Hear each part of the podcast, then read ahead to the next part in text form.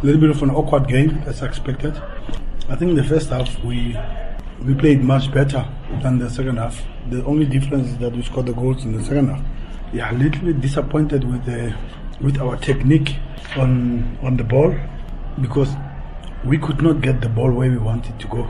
I mean, the guys were open, really, really open, and and we couldn't get the ball where it's supposed to go.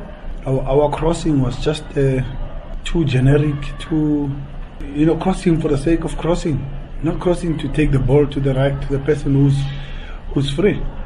And even our corner kicks were not very good because we knew that uh, with the set pieces we could we could head them. But um, yeah, we didn't get our number tens. We didn't get our people in the right spaces to make a free flow on the game so that we have the game in our hand. Even though we, we, we dominated, but we didn't get uh, we didn't get ten number tens. I don't know how you describe number tens.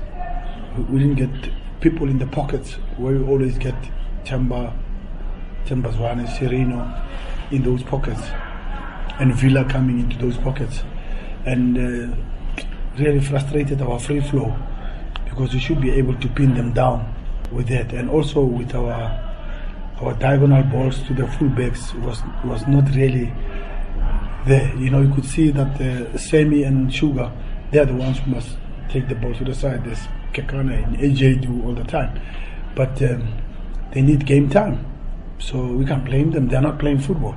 I think we must give them credit. It's a good team, as I said earlier, that the well organized, well coached team.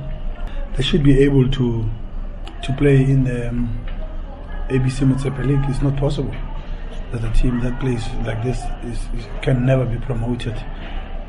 But uh, you know, in the lower leagues, there are a lot of things involved. There. You never, it's, it's a tough, it's tough there at the Porto. It's not how good you play. It's, it's, it's many factors that affects the results.